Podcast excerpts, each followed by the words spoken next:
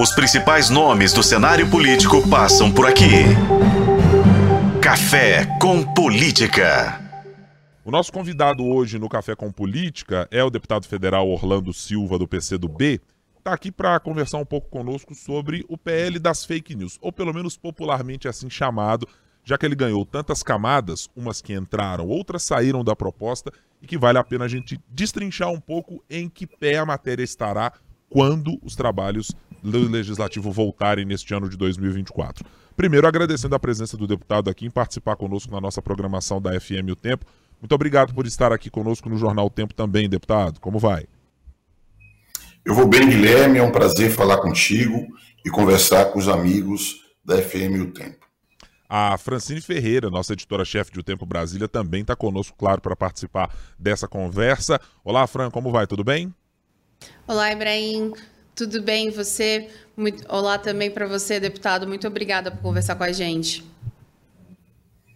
Deputado, vamos começar a nossa conversa uh, tratando exatamente em que pé estamos com a matéria de PL das fake news e eu vou tomar a liberdade de utilizar essa nomenclatura aqui, porque acho que o público já ganhou esse entendimento é, nas nossas publicações ao longo do tempo. É, a matéria, depois de passar pelo Senado, ganhou algumas camadas de discussão. É, tinha gente falando ainda sobre os problemas relativos à censura. Teríamos agência ou não teríamos uma agência para fiscalização? É, de que tipo de assunto, de que tipo de tema está neste momento como prioritário para a discussão do PL das fake news quando abrirmos a legislatura neste ano, deputado?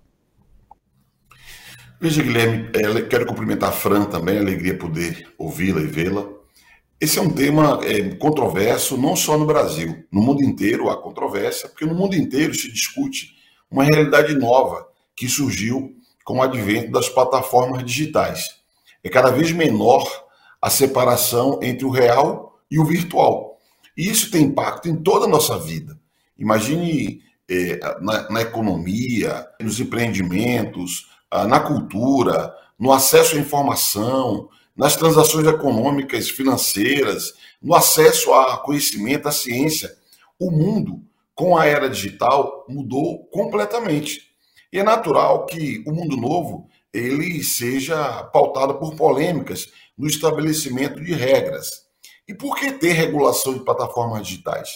Porque como tudo na vida, tudo que é bom na vida, e as plataformas digitais são muito boas, é, impactam positivamente o nosso cotidiano, tudo tem efeitos colaterais.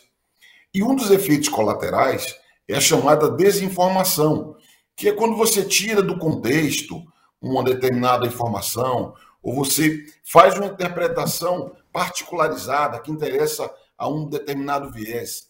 Então, a desinformação é um efeito colateral da era digital, tem impacto na, no convívio social, tem impacto no, na, na vida política e é daí que surgiu a ideia de ter uma regulação. Também é em função de que o mundo inteiro está fazendo isso. A Europa é quem está no estágio mais avançado e o Brasil, há três, quase quatro anos, discute esse tema. Você falou muito bem. O Senado Federal aprovou uma proposta de lei, só que no Senado a proposta tramitou por três meses. E na Câmara, a leitura dos meus colegas é que esse prazo foi muito curto e por isso que na Câmara há um debate há mais tempo, tivemos inúmeras audiências públicas, seminário, grupo de trabalho, chegamos a aprovar o regime de urgência que permite que o texto seja votado a qualquer tempo no plenário da Câmara. Sobre o que fala esse projeto? Primeiro, ele estabelece mecanismos para que o usuário da internet, ele próprio, defenda a sua liberdade de expressão. Por quê? Porque hoje as plataformas digitais elas podem fazer a chamada moderação de conteúdo. Elas podem retirar uma publicação, diminuir o alcance e apenas dizem que feriu as suas regras e não dá ao usuário o direito de contestar. E nós queremos lá no projeto um devido processo para que cada usuário, ele próprio, defenda a sua liberdade de expressão. Segundo, cria regras de transparência para que a sociedade brasileira possa saber como se dá a operação dessas empresas digitais. Terceiro, muda o regime de responsabilidades. Hoje, uma big tech dessa só é responsável se não cumprir uma determinação judicial. Nós achamos que deve ser modificado.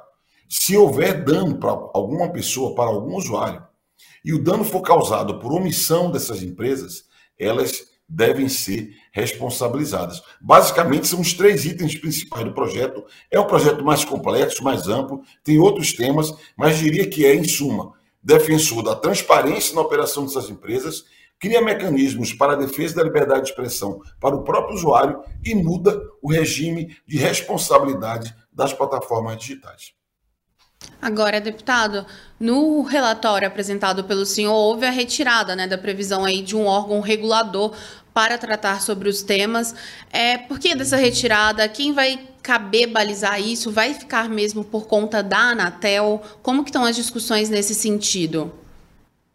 Fran, quando eu apresentei uma segunda versão em maio, quando debatíamos e avaliávamos a apreciação no plenário, eu retirei toda a referência à, à estrutura regulatória e antecipei, olha, estou retirando para que o debate de mérito das propostas concretas sejam feito, o debate seja feito, mas não existe hipótese de você não ter uma estrutura regulatória, porque você não tem como fazer regulação sem ter uma estrutura regulatória.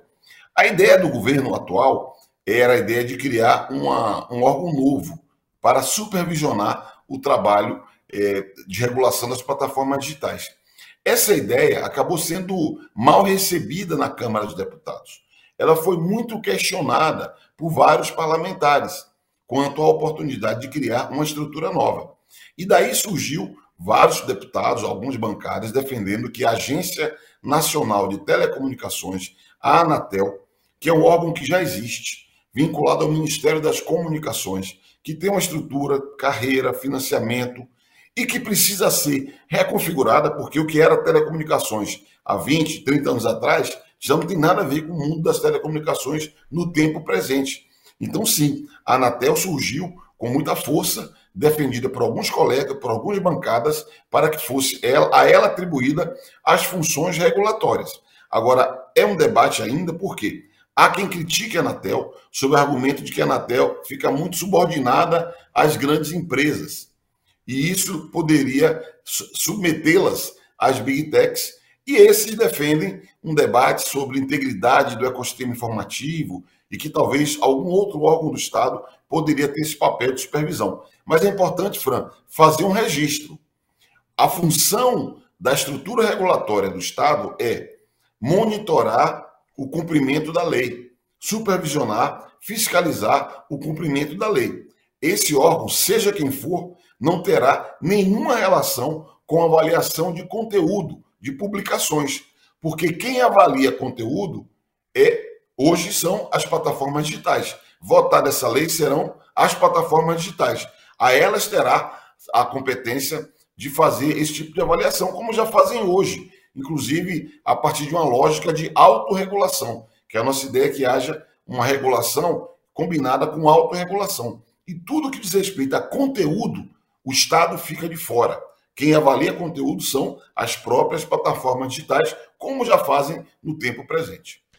Essas plataformas, deputados e as Big Techs, claro, elas merecem um capítulo à parte, porque uh, da maneira que se posicionaram e até utilizaram das suas estruturas no ano passado, quando da discussão iniciada sobre o projeto, é, ou quando da discussão mais acalorada, eu diria, sobre o projeto, é, tiveram algumas manifestações que, inclusive do ponto de vista do governo federal, foram além do que se deveria fazer na defesa ou, ou na contrariedade do projeto. É, o senhor já mencionou em outras hipóteses a possibilidade, seja de uma tributação das empresas de tecnologia, quando se trata daqueles conteúdos em que há discussão de empresas jornalísticas, de artistas, etc.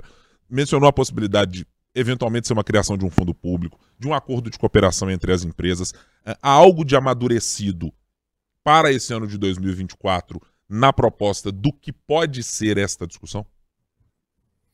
Veja, Guilherme, é, eu diria que hoje, que de maio para cá, nós fizemos inúmeras reuniões com bancadas, deputados, com sociedade civil, com as empresas, com as big techs, com o governo, e nós evoluímos diversos temas, mas há dois temas que são os temas sensíveis. Um é o tema que a Fran nos trouxe, que é a estrutura regulatória, e que, na minha opinião, isso tem que ser decidido pelo Congresso, cabe ao Congresso decidir essa matéria. E a segunda questão é, diz respeito aos temas econômicos, que aqui há um impasse que também, na minha opinião, quem deve deliberar é o plenário da Câmara. Quais são os temas econômicos? Dois: remuneração de conteúdo jornalístico e remuneração de direito autoral, essencialmente em streams, né, que são esses aplicativos que você utiliza para assistir programas como esse que nós gravamos agora, ou assistir uh, uh, filmes ou esporte. O streaming está no, no cotidiano das pessoas. E você tem todo um debate com os artistas sobre revisão da lei do direito autoral e reconhecimento de direitos autorais e direitos conexos. Aqui gerou um impasse. É um impasse que envolve artistas e a radiodifusão, inclusive, parte da radiodifusão, das TVs, que produzem conteúdos, assim como as big techs. Aqui é um, um, um impasse. Nós optamos, inclusive, por retirar do texto esse tema. Sairia junto o tema de remuneração de jornalismo, para que um texto à parte pudesse avançar. Mas não avançou. Não avançou. Originalmente, Guilherme, eu coloquei no texto a remuneração de jornalismo, por quê? Porque a origem desse projeto é combater desinformação. E todo mundo diz que, de verdade, o que é estrutural para superar a desinformação é garantir acesso à informação. Agora eu te pergunto: quem produz informação? Produzir informação não é produzir conteúdo. Qualquer pessoa pode produzir conteúdo. Aliás, já tem uma categoria nova no Brasil, os influencers. O que é que eles fazem? Produzem conteúdo. Mas informação é produzida por jornalista. É produzida por jornalismo, que tem método, técnica, contraditório, tem um, um conjunto de requisitos para que se possa ser tratado como conteúdo jornalístico. E olha que eu admito que tenha viés a, viés B. Eu não vejo como problema você ter um viés na produção de uma informação, desde que esse viés seja identificado para o leitor, para o ouvinte, para o telespectador. Por isso que eu diria que eh, o tema do direito autoral é um tema central, reconheço como muito importante. Agora, não tenho a menor dúvida que para o debate da desinformação é fundamental que nós votemos a remuneração do jornalismo. Há caminhos diferentes. A sugestão que eu fiz foi apenas, re, apenas reconhecer o direito de quem produz conteúdo e esse conteúdo jornalístico for veiculado, quando for veiculado, ele enseje uma remuneração. E a partir daí haveria uma negociação entre as plataformas digitais e os produtores de conteúdo, inclusive beneficiando grandes empresas de jornalismo, médias empresas, pequenas empresas, até mesmo empresas individuais. Nós admitimos na lei. E há caminhos diversos. O caminho da Austrália é o que funciona hoje, é um caminho que se obriga a ter, se reconhece o direito e se obriga a remuneração. E as empresas entre si, jornalismo e big techs, elas resolvem e está indo bem, porque já houve centenas de acordos. Há um caminho do Canadá, que é uma tensão maior, inclusive houve o desligamento de determinadas mídias nas big techs, e há caminhos outros, como fundos públicos, sobretudo na Europa do Norte, o que eu quero é reconhecer o direito. A pergunta é: é justo ou não é justo que uma Big Tech remunere um conteúdo que ela utilize? Eu considero que seja justo. Por quê? Porque esse conteúdo atrai tráfego para as Big Techs oferecerem a sua publicidade, que é o que elas têm concentrado no mercado brasileiro cada vez mais, porque elas têm dados, coletam e tratam dados e fazem uma publicidade customizada, personalizada. É isso que gerou uma distorção, inclusive, no mercado publicitário do Brasil. Agora, deputado, recentemente a gente teve essa questão do caso Jéssica, né, do PC Siqueira. Então, esse debate em relação ao, ao projeto de lei, ele voltou, né, de forma mais forte. E a disseminação de fake news, a gente sabe que é muito rápida, ao mesmo tempo que a gente fala de uma morosidade também do judiciário de forma geral, né? A minha dúvida é assim, de que forma que esse conteúdo, ele vai ser retirado do ar rapidamente, sem que tenha algum tipo de prejuízo para a pessoa vítima de fake news e se tem algum mecanismo, algum rito especial previsto na proposta que prevê uma celeridade maior aí para esses pontos que tratam especificamente sobre fake news, né? A celeridade, Fran, ela seria desdobramento da responsabilidade. Como hoje não há responsabilização, você não tem um compromisso por parte dessas empresas. O que é que nós estamos defendendo? Estamos defendendo que, quando houver um conteúdo determinado que a lei vai prever as hipóteses induzimento a suicídio e a automutilação, que afeta muito jovem, crimes contra a infância, violência contra a mulher, racismo, ataque ao Estado Democrático de Direito, terrorismo, infrações sanitárias. Esses conteúdos exigirá uma atitude de dever de cuidado por parte das plataformas. Esses conteúdos que são conteúdos ilegais, porque quem fala que eles são ilegais é a lei, é o Código Penal e algumas legislações associadas esses conteúdos ilegais merecem uma atenção das plataformas, como eles já fazem com pedofilia, como tráfico de drogas, como tráfico de armas. Então, eles devem ter dever de cuidado e acompanhar com atenção dobrada se conteúdos ilegais estão sendo difundidos na internet. Quando, quando houver impulsionamento de conteúdos ilegais, a responsabilidade será de quem impulsionou quem anunciou.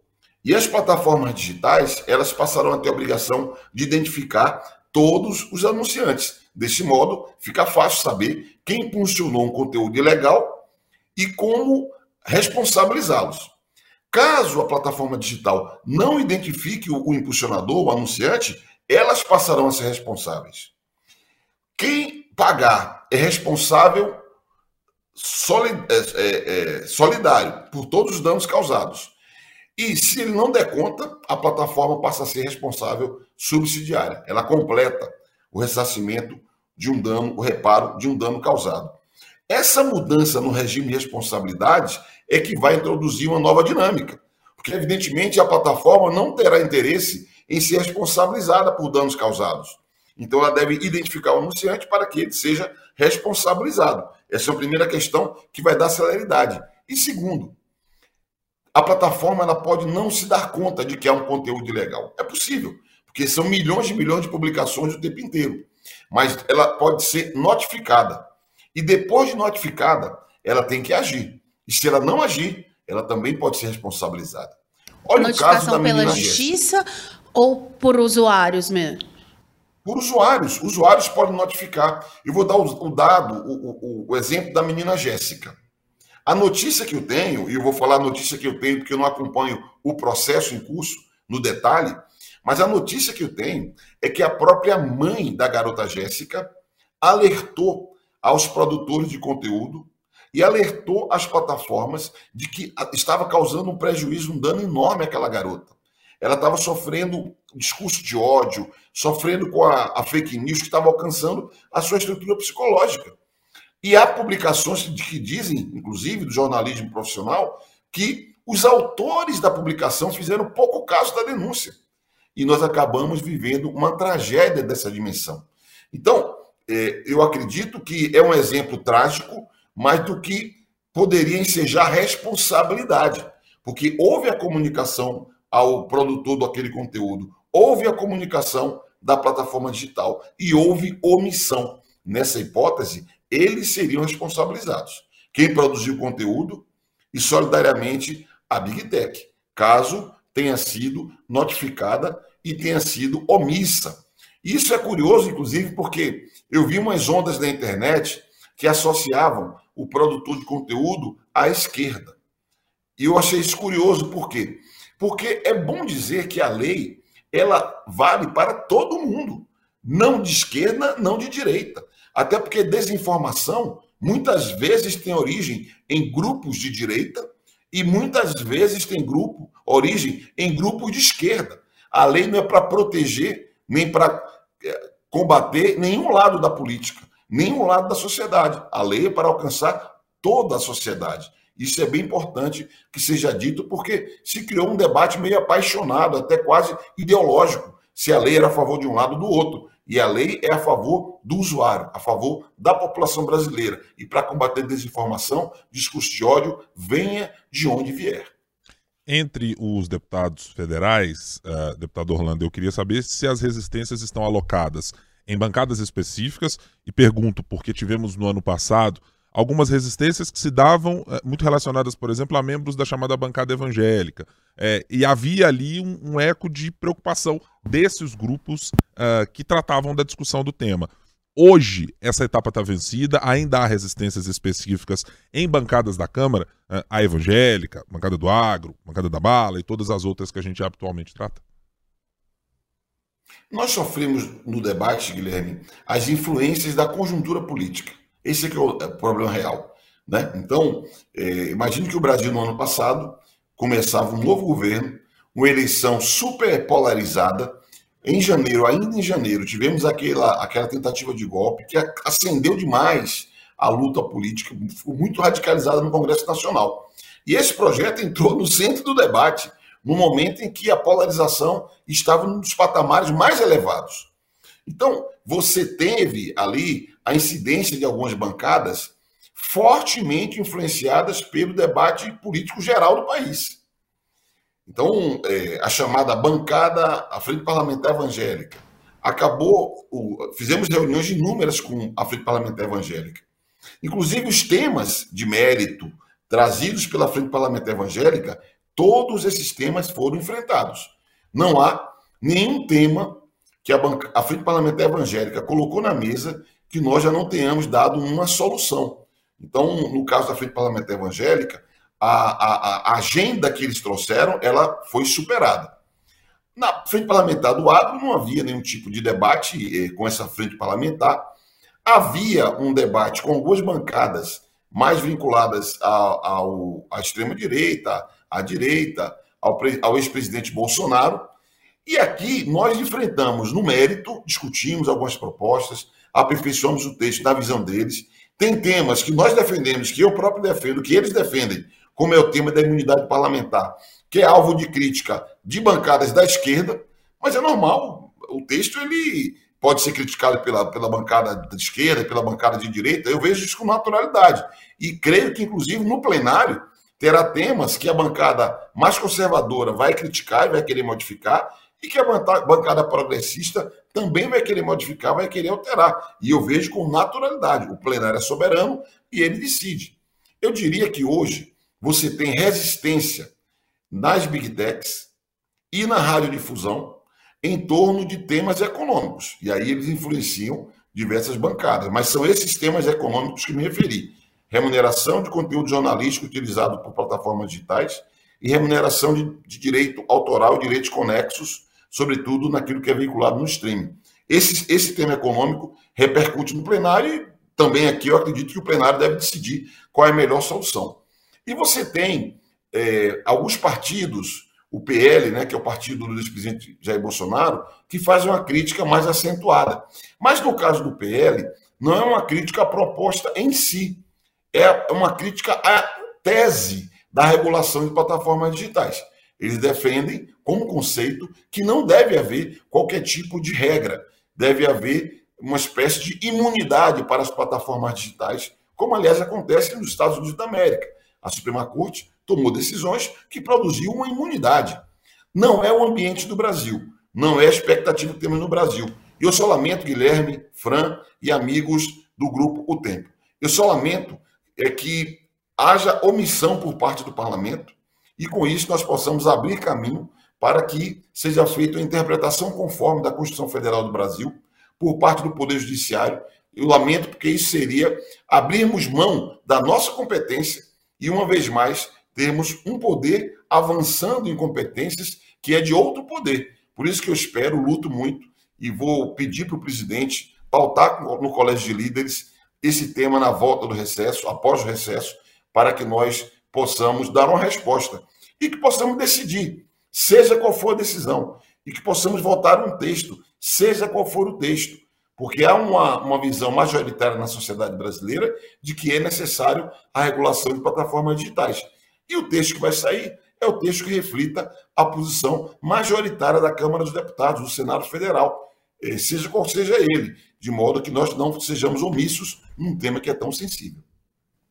É, deputado, aproveitando que o senhor falou que na volta aí, né, dos trabalhos em fevereiro vai ser tratado esse tema com Arthur Lira e tudo, mas a minha pergunta também é sobre uma possível articulação ao judiciário, porque o STF ele também tem ele tem dois ele tem duas ações né dois recursos que ele está julgando que trata aí das big techs especificamente sobre o marco civil da internet.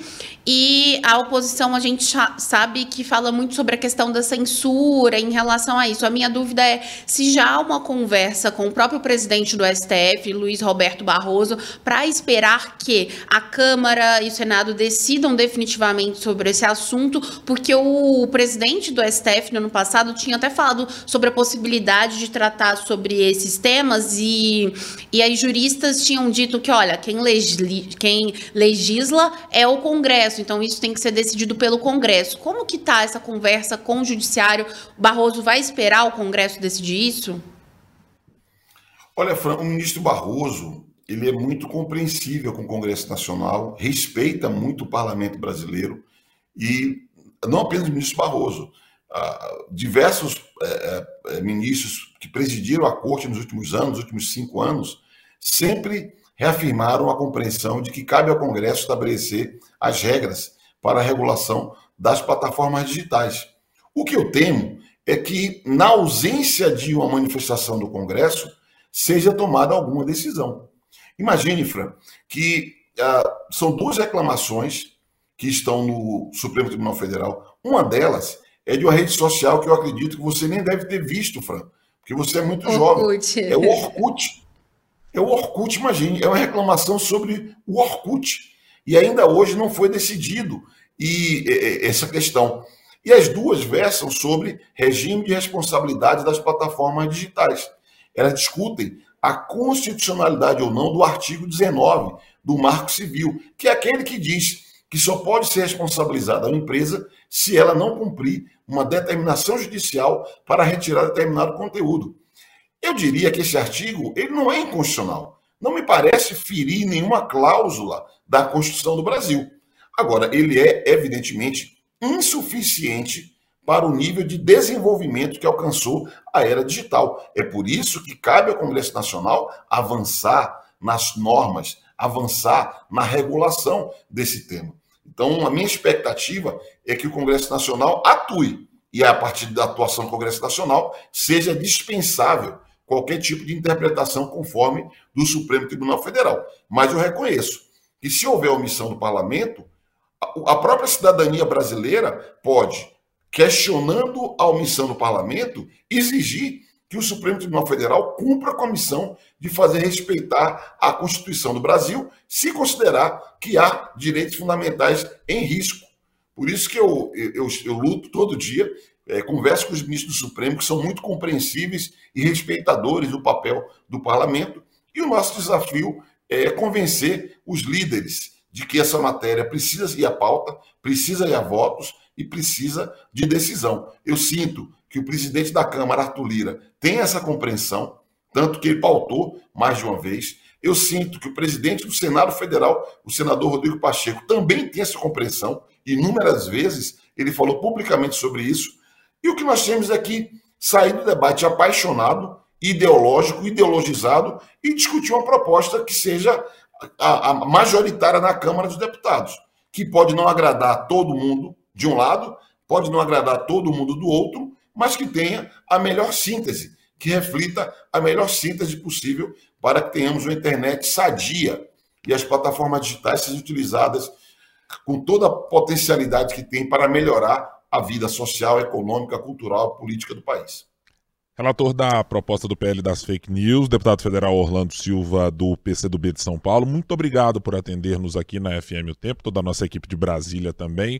Em outras oportunidades, chamaremos o senhor novamente para essa discussão, porque, evidentemente, ela tem um alcance muitíssimo importante para a sociedade brasileira como um todo. Acho que os exemplos estão se somando à, à necessidade de haver, como o senhor disse, alguma regulamentação. É, não sabemos se ela será sempre a ideal, mas alguma regulamentação há que se ter, porque as coisas claramente fogem do controle em episódios como esses que nós citamos. Mais uma vez, obrigado pela cordialidade aqui com a FM O Tempo. Obrigado, Guilherme, obrigado, Fran, e agradeço muito ao Grupo Tempo pela oportunidade dessa conversa. Até a próxima. Quero também agradecer aqui, claro, a nossa editora-chefe de O Tempo Brasília. Fran, até uma próxima oportunidade. Até mais, Ibrahim, deputado. Então você que nos acompanhou, quiser acompanhar essa entrevista, você ouve no Café com Política, claro, na FM O Tempo, mas pode também acompanhar nas nossas demais plataformas. No nosso canal no YouTube, youtube.com.br o tempo e também no nosso portal otempo.com.br.